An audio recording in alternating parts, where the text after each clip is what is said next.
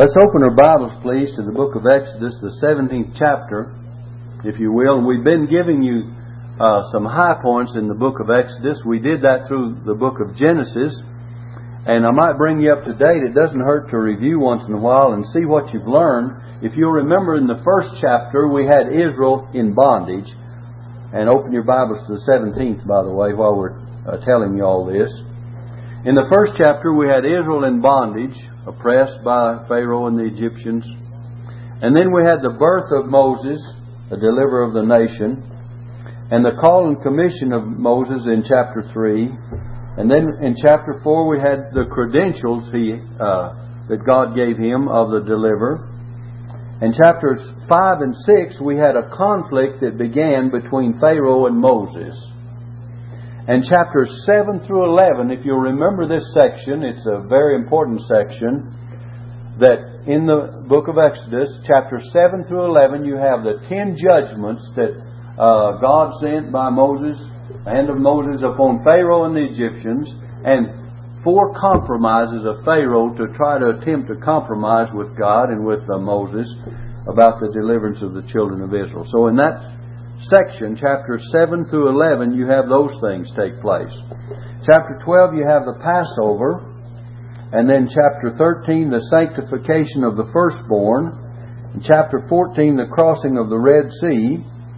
Chapter 15, we had last week, and 16, the song of redemption and the manna. The 15th was the song of redemption, and the chapter 16 was the manna. And then tonight we have water from the rock and war with Amalek.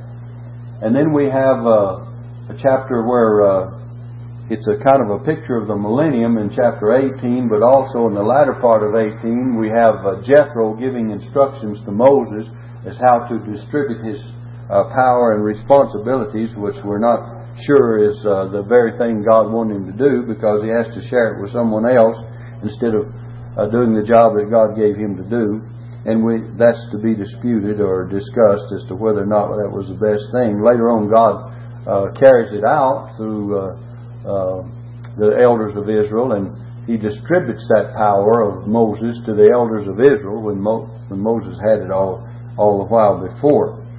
And then we find in chapter 19, Israel comes to Sinai, in chapter 20, the giving of the law. We won't discuss the rest of it because I don't know how far we'll get. But we're in chapter 17 where we have water from the rock and war with Amalek.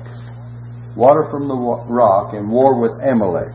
Let's look at the 17th chapter, and we'll try to give you some of these high points now in the 17th chapter.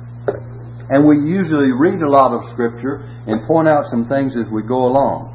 Exodus chapter 17, verse 1. And all the congregation of the children of Israel journeyed from the wilderness of Sin after their journeyings according to the commandment of the Lord, and pitched in Rephidim. The word Rephidim means a barren place. And it says, And there was no water for the people to drink. They came to this barren place, Rephidim, and there was no water for the people to drink. Wherefore the people did chide with Moses. Now, if you remember the last uh, thing that happened to them, they had had many blessings from the Lord, and uh, God had given them manna for 40 years. They'd had some experiences already experiencing the bitter waters, and God made the bitter waters sweet, and God gave them manna from heaven in the 16th chapter and provided food for them while they were hungry. And now they come to a place where they're going to be thirsty, and they still come back with the same old complaints. And so in verse 2 it says, Wherefore the people did chide with Moses. Instead of praying to God, they start criticizing Moses and said, Give us water that we may drink. And Moses said unto them, Why chide ye with me? Wherefore do you tempt the Lord? And the people thirsted there for water.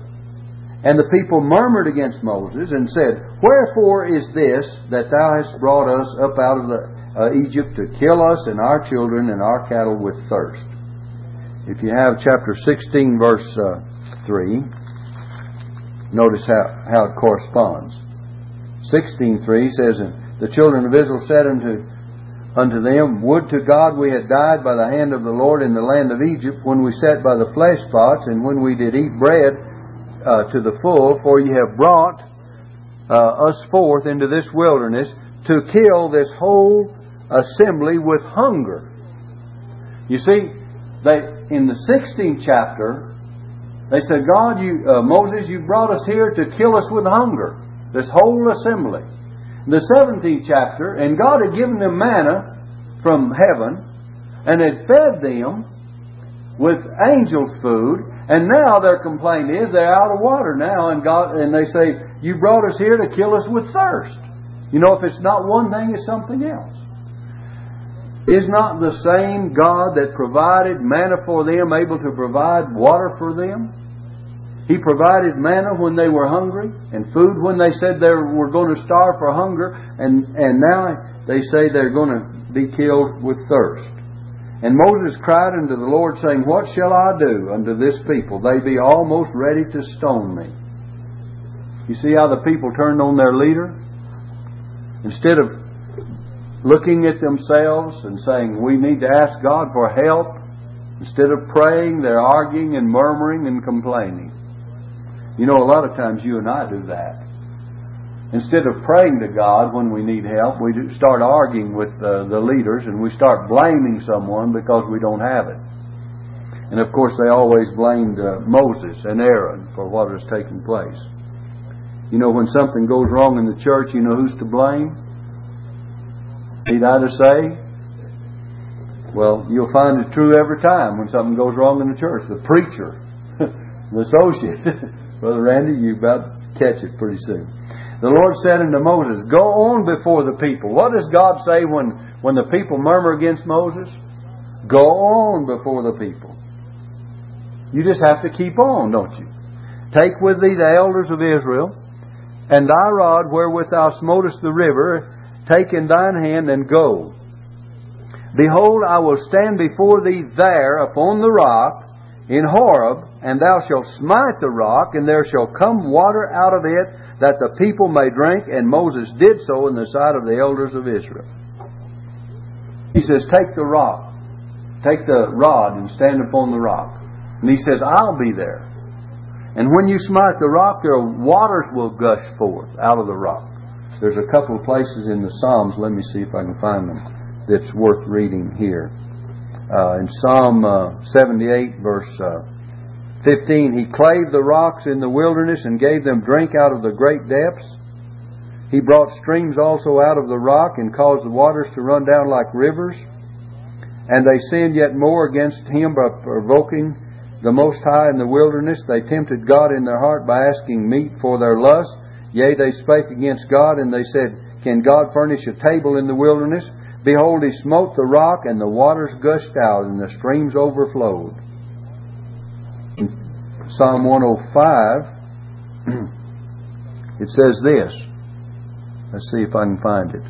In verse uh, 41, He opened the rock, and the waters gushed out. They ran in dry places like a river. He remembered His holy promise and Abraham His servant. So God always remembers that He promised to be with Israel. You and I sometimes think that God has forgotten, but if God has made a promise, He made a promise that He would deliver the children of Israel out of bondage and lead them into the land of Canaan. And regardless of all the trials along the way, He was going to do exactly that. You know, if you glance back in your mind or think back in your mind of how the nation of Israel and their redemption corresponds to the individual believer and our salvation and redemption, and on the same basis, and there are so many things that are that are uh, like an, uh, a type or a picture and form an uh, uh, analogy of these things. They speak of these, picturize these things. So you see, Israel delivered from Egyptian bondage, crossing the Red Sea, is a type of our salvation. We were delivered by blood, the blood of the Passover lamb, and by power across the Red Sea. We were delivered by the power of God and saved. And then uh, the bread coming down from heaven is a picture of what? Christ coming down from heaven. And then the incarnation. The bread, this is the true bread. Jesus said of himself, This is the true bread, bread that come, came down from heaven. If any man eat of this bread, he shall live.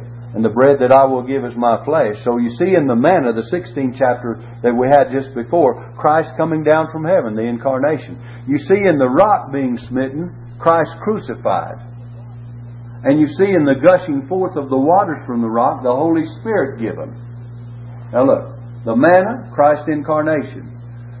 Smiting the rock, the crucifixion of Christ. And the waters gushing forth, the coming forth of the Holy Spirit upon believers. Look at that sixth verse again. Behold, I will stand before thee there upon the rock in Horeb, and thou shalt smite the rock, and there shall come water out of it.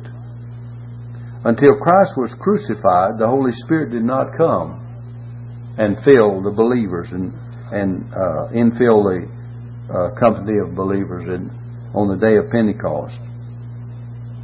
And we find that uh, God had told Moses in the fifth verse, He says, Take thy rod, take this rod, thy rod wherein thou, wherewith thou smotest the river, take in thine hand and go. This rod is typical of the judgment of God, isn't it? Isn't that what Moses did with it back in uh, Egypt? He smote Pharaoh and the Egyptians with the rod of judgment and Christ was smitten with a rod of judgment. And until Christ was crucified and bore the sins of, our, of, uh, of ours upon himself, there could come no blessing from the Holy Spirit of God. And all this had to be done. Now then, in verse uh, 7, and he called the name of the place Massah and Meribah because of the chiding of the children of Israel, and because they tempted the Lord, saying, Is the Lord among us or not? And I want you to notice verse 8. Then came Amalek and fought with Israel in Rephidim. Then, the word then is very important. After the Red Sea, after the song of redemption, after the manna from heaven, after the water from the rock, then came Amalek. Okay? After our salvation, after Christ being received as the bread of life, after the coming of the Holy Spirit, then what comes, takes place in the life of believer? A battle, a conflict. Amalek is typical of the flesh. You know, until you were saved by Christ, the bread of life, until you recognized Him as crucified, until the Holy Spirit came into your heart and life, you didn't have this battle. But when you have a new nature, a divine nature, and you're saved, and the Holy Spirit comes into your heart, then the conflict with the flesh begins. There was no conflict before. Uh, Paul tells us in Galatians, look at Galatians 6, 7, uh, 5, 17 rather. 5, 17 and see what Paul says about the flesh and the spirit. He says, For the flesh lusteth against the spirit, and the spirit against the flesh, and these are contrary uh, the one to the other, so that you cannot do the things that you would. But if you be led of the spirit, you're not under the law. And so he tells us that the the flesh lusteth against the spirit, and the spirit against the flesh. In other words, there's a conflict. Then, after the Holy Spirit's coming, then came Amalek. Amalek is a picture of the flesh. And by the way, God will uh, show us in this chapter that there be war with. If you glance down to verse 16, says that the Lord will have war with Amalek from generation to generation. And finally, there's an end to him. If you study Amalek in the Old Testament, you'll find it's a type of the flesh. That Amalek himself was a grandson of Esau. Remember, Esau was a man of the flesh. He sold his uh, birthright for a mess of pottage to Jacob.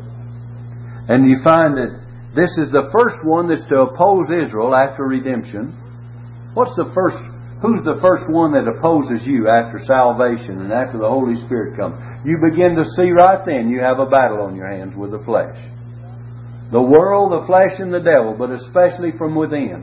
You know, I was asking an old Indian gentleman when he was saved, converted, what it felt like to be a Christian. And he said it feels like two bulldogs on the inside fighting with each other. And that's what the Christian's life is when the when the flesh comes and tries to uh, have conflict with a new nature, the spiritual nature that's within you. You see, when you're saved, you do not lose the old nature. You only gain a divine nature, the new one. And that means there's going to be conflict. You see, if God changed the old nature within you, and you had nothing but a new nature, a divine nature, then there wouldn't be any reason for conflict. And that's an argument to prove that, as some people say, when you're saved, God takes your old nature and does away with it and gives you a completely new nature. No, He doesn't. God imparts a new nature. Salvation is the impartation of the divine nature, and then you have the ability to combat that old nature that's within you. Don't ever be deceived and think the old nature's gone. Some people have been deceived in that direction. Thinking, well, now when I become a Christian, the battle's over. No, when you become a Christian, the battle begins. Not over. It just begins. And you're going to wrestle with the flesh as long as you live. But thank God, one day when this, uh, when you're taken to heaven and glorified and in the sight of God, God is going to put an end to that conflict when Jesus comes, and you're going to be glorified together uh, with Christ and be without spot or wrinkle or any such thing, and then you won't have that conflict. But it says, Then came Amalek. The word then is very important. Look at it. Then came Amalek and fought with Israel at Rephidim, and Moses said unto Joshua, Choose you out, choose us out men, and go fight with Amalek. Tomorrow I will stand on the top of the hill with a rod of God in mine hand. And so Joshua did as Moses had said unto him, and fought with Amalek. And Moses, Aaron, and Hur went up to the top of the hill. And came to pass when Moses held up his hand that Israel prevailed. And when he let down his hand, Amalek prevailed. And Moses' hands were heavy. And they took a stone and put it under him. And he sat thereon. I want to get, get I wanted to try to give you a picture of Moses. If he had this rod of God, he was probably holding it up with both hands, the rod, to indicate that God would judge the enemy and to depend upon God. He was holding it up before God in the sense that he was depending upon God to give him the victory. But something else had to take place. There was not only the intercession of Moses, but there was a battle that Joshua undertook to fight with uh, the sword. The sword is typical of the sword of the Spirit, which is the Word of God, and we'll find that Joshua fought. And these two helpers Aaron and Hur went up to the top of the hill, and you might say they were prayer warriors and sustainers of Moses in this conflict. Uh, it says in verse 10 So Joshua did as Moses had said unto him and fought with Amalek, and Moses, Aaron, uh, and Hur went up to the top of the hill. Came to pass when Moses held up his hand that Israel prevailed. When he let down his hand, Amalek prevailed. But Moses' hands were heavy, and they took a stone and put it under him, and sat there. He sat thereon. And Aaron's and Hur stayed up his hands, the one on the one side uh, and the other on the other side. And his hands were steady until the going down of the sun. And Joshua discomfited Amalek. In other words, he uh, he did not destroy Amalek, but he discomfited Amalek and his people with the edge of the sword. So this conflict was only uh, seized for the moment. The battle, the, the, the, the battle was won, but the war was not over. There would be war with Amalek from generation to generation. So each time you and I fight with the flesh, you might say, Well, I had a battle with the fleshly part of my life and I overcame. He'll come back too. You're not through with him yet.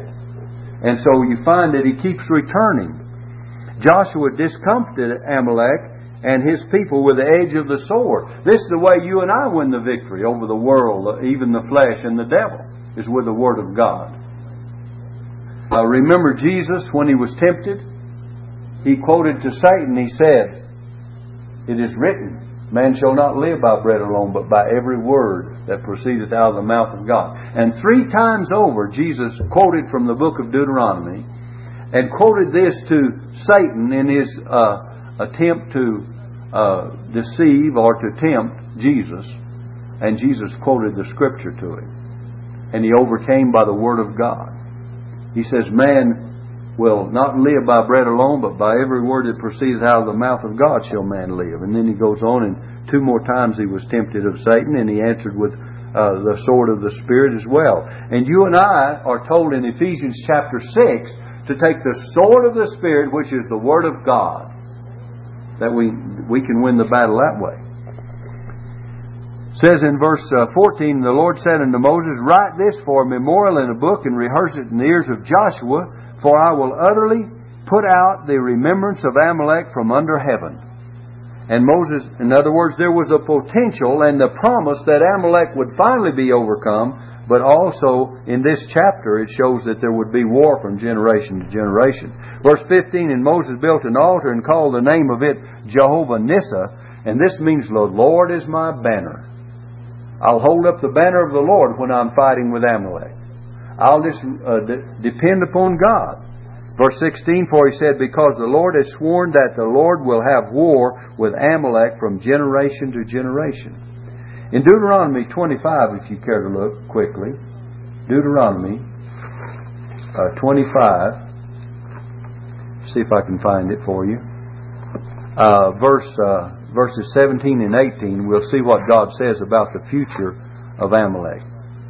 Deuteronomy 25, verse 17 and 18. Remember what Amalek did unto thee by the way, when you were come forth out of Egypt. How he met thee by the way, and smote the hindermost of thee, even from even all that were feeble behind thee, when thou wast faint and weary and feared not God. Uh, let's read verse 19. Therefore it shall be when the Lord thy God hath given thee rest from all thine enemies round about in the land of, uh, which the Lord thy God giveth thee for an inheritance to possess it, that thou shalt blot out, look here, the remembrance of Amalek from under heaven. Thou shalt not forget it.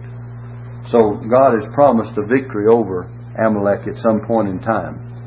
If you have the 18th chapter, and by the way, we won't read all of this, but I will pick up and show you uh, a few things in the 18th chapter.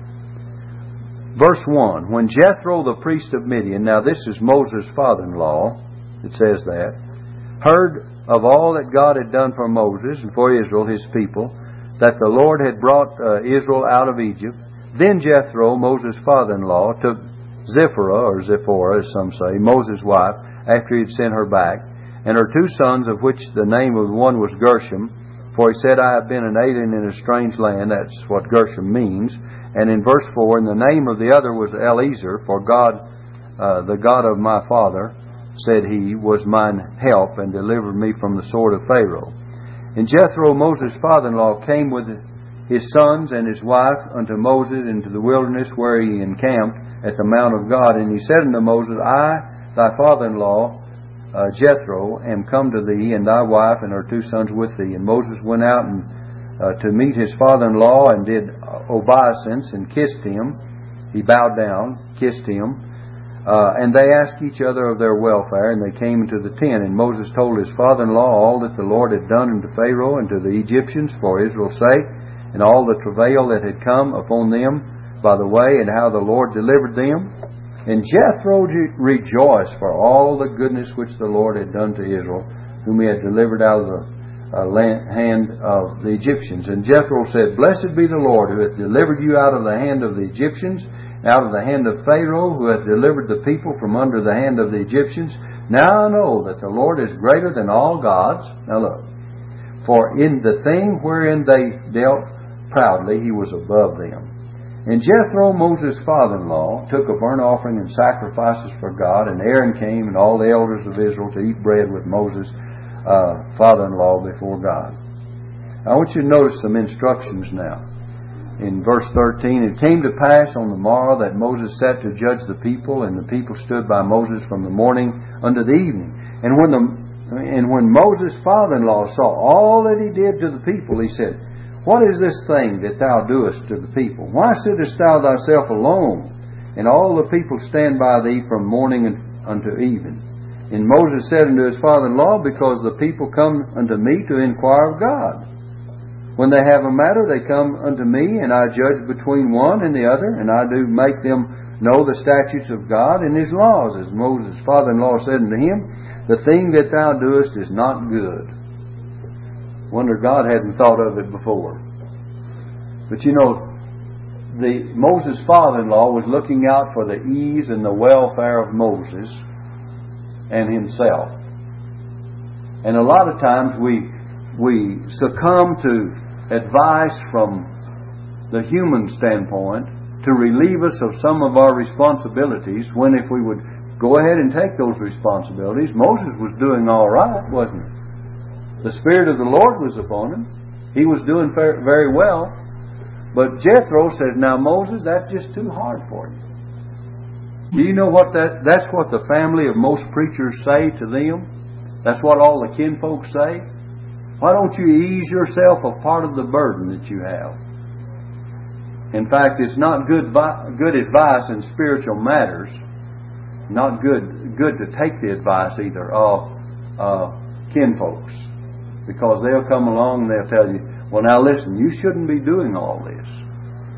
Why don't you do this or that or the other?"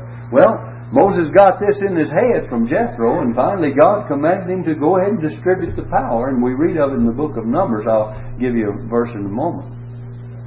It's just like when God told him, you know, that he was going to take them into a land that flowed with milk and honey. Remember the promise? And that was the promise way back there in Egypt, and all through the book of Exodus. And then finally, when it came time, they said, well, now we have to go over and check it out and see if it's really so. So they sent spies over there to check it out and see if it, if it was a land that flowed with milk and honey. And they came back with a report and said, surely it is. It's a land that flows with milk and honey. But then you had uh, ten, uh, ten of those spies that came up with the idea and they said, well, yes, but there are giants in the land and we're like grasshoppers in their sight. And we're not able to go in, but Joshua and Caleb says we're well able to take the land, right? You had Joshua and Caleb that knew that they could take the land. So, when they sent these spies out to inquire and to search out the land, they did it at God's command, but it was only because they would not do it at, uh, take the land at God's word. You see, sometimes God bears long with us and He gives us what we ask for because we can't take Him at His word to start in the first place. We preached on Gideon, uh, I believe it was last Sunday, wasn't it, or Sunday before? And you know, Gideon, God says, Gideon, you go, and you, I'm going to deliver the, the Midianites into your hand. Gideon says, well, now I'm too weak. How do I know? He says, go in this thy strength. I'm going to deliver them as one man.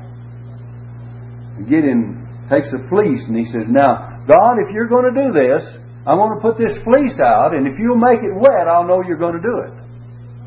So God make, condescends to answer Gideon's plea for the fleece to be wet as he laid it upon the ground. The dew came down, and the fleece was wet. And so Gideon wasn't satisfied, and he said, Now, God, I'm going to ask you again. You know, we never can learn to take God at His word. I used to hear old Dr. George Norris, J. Frank's son, preach, and he says, If you pray about something, believe God, leave it there. And it doesn't mean we should not persist in prayer, but we should believe God that He's going to do it because we've asked Him to do it and we put it in His, His court, right? The ball's in His court when we ask God and, and ask Him to take uh, responsibility. The Bible says, casting all your care upon Him and then turning back and carrying it yourself. No. Casting all your care upon Him, for He careth for you. We sing a song, Take your burden to the Lord and leave it there. Are we willing to do that? So old Gideon, he, uh, he put the fleece down he said, Now, God, I want it to be dry on the fleece and, and dew all around it. God said, Okay, I'll do that too. And so he did that. It came time to go and fight. Uh, that uh, God told Gideon, He says, Now the, uh, the Midianites are delivered into your hand.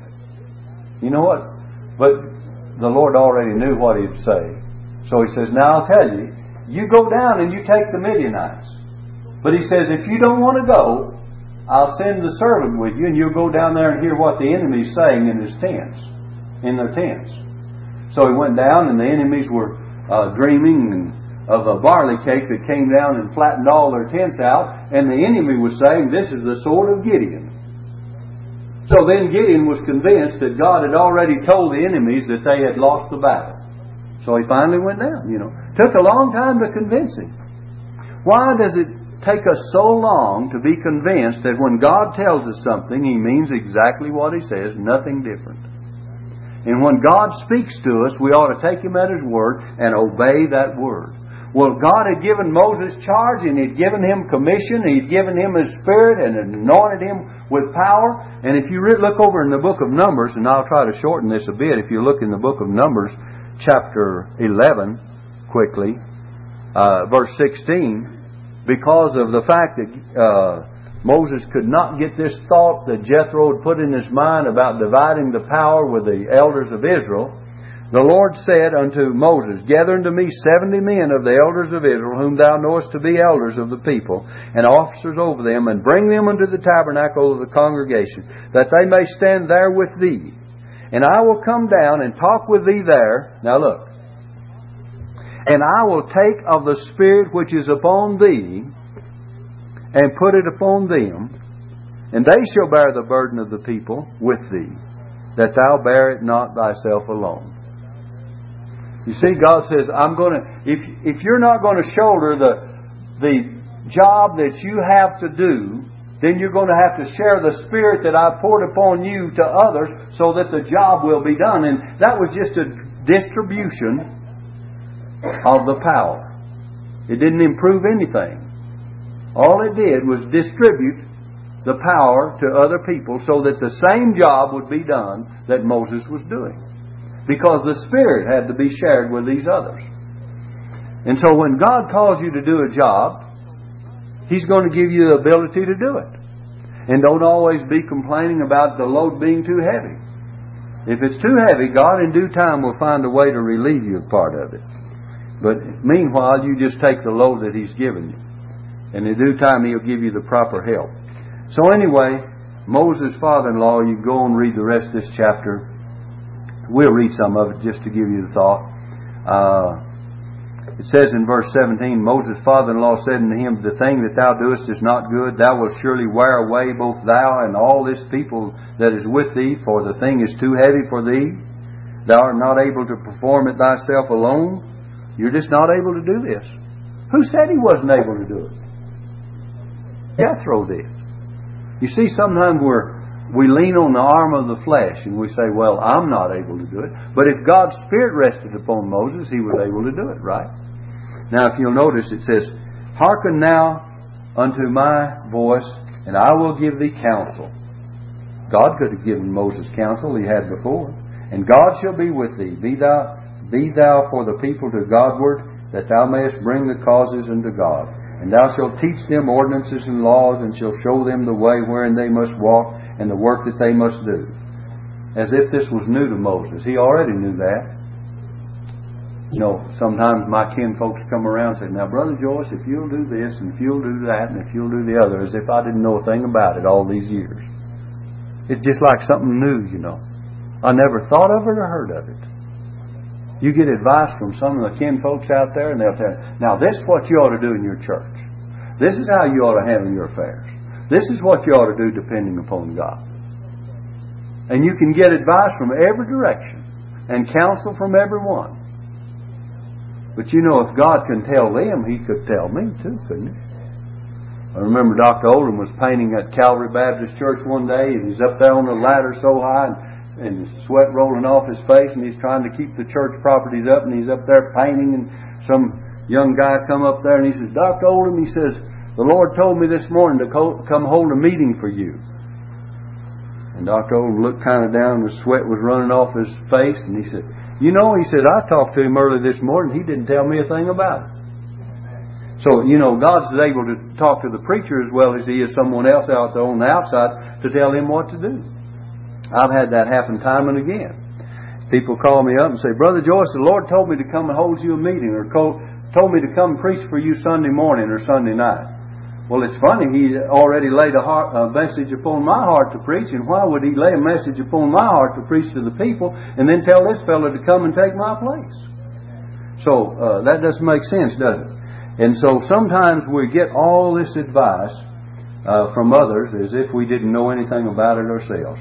In verse 21, he says, Moreover, thou shalt provide out of all the people able men such as fear God, men of truth, hating covetousness, and place such over them, this verse 21, to be rulers of thousands, and rulers of hundreds, and rulers of fifties, and rulers of tens.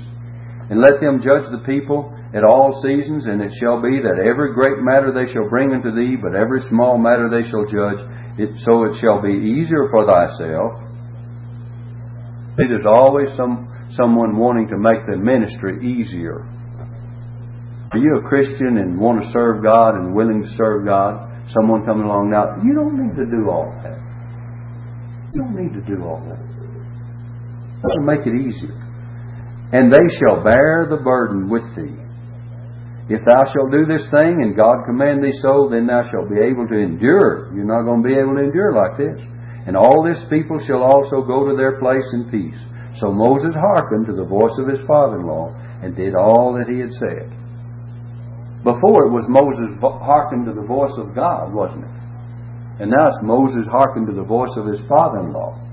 And Moses chose up able men out of Israel and made them heads over people, rulers of thousands, rulers of hundreds, rulers of fifties, rulers of tens, and they judged the people at all seasons. The hard causes they brought into Moses, but every small matter they judged themselves. And Moses let his father in law depart, and he went his way into his own land. But doesn't that tell you something? You know, someone comes in and gives you all the advice and all the counsel, and then he says, I got to go. I'm going to leave it with you. I've told you what to do now, and bye. You take care of it just like I said, and they're long gone. They don't want to stay there and help you bear the load, do they? So Moses' father-in-law says, I'm going back home. It's easier on me back there. So he takes off, doesn't he? In the uh, 19th chapter, this is the preparation, by the way, in the 19th chapter for the giving of the law. And in the 20th chapter, we have the actual giving of the law and the law, the Ten Commandments that we'll study. But uh, if you'll notice the 19th chapter, they're prepared to, to go and uh, Moses prepared to go and meet the Lord, and he tells the people what they'll have to do and some things that they'll deal with there. Let's look at it in the 19th chapter. In the third month, when the children of Israel were gone forth out of the land of Egypt, the same day came they into the wilderness of Sinai. The law was given in Sinai. For they were departed from Rephidim, that's the barren place, and were come to the desert of Sinai, and had pitched in the wilderness, and there Israel camped before the mount. And Moses went up unto God, and the Lord called unto him out of the mountain, saying, Thus shalt thou say to uh, the house of Jacob, and tell the children of Israel. You have seen what I did unto the Egyptians, how I bare you on eagle's wings and brought you unto myself.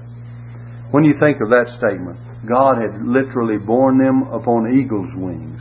He had taken care of them and brought them uh, out of Egypt and into the wilderness and had already fed them with manna, had already opened the rock, he had changed the bitter waters into sweet waters, and he had given them water from the rock.